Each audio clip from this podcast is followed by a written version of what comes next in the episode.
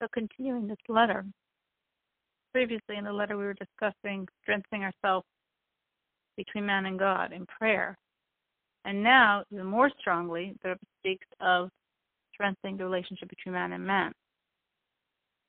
And that we have to really focus on what the Rebbe is saying that every one of us is made to be upright, to walk with integrity, as God made man upright.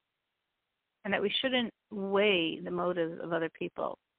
That's God's job, not ours. But we should believe with an absolute faith what our sages say, that we should be humble of spirit before every man without exception. Because every man possesses specific qualities that we don't.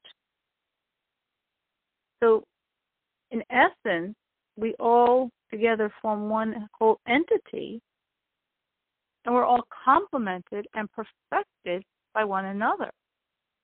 As it's written that all the Jewish people are considered like one man.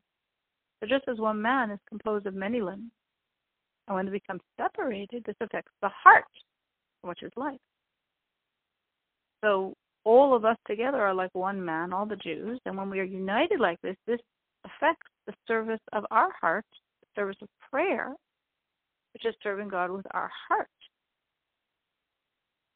If conversely, there's lacking of unity, then also this would imply or create a weakness in prayer.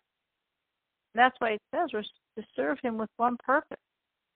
Because only when we fully unite can we really be serving God.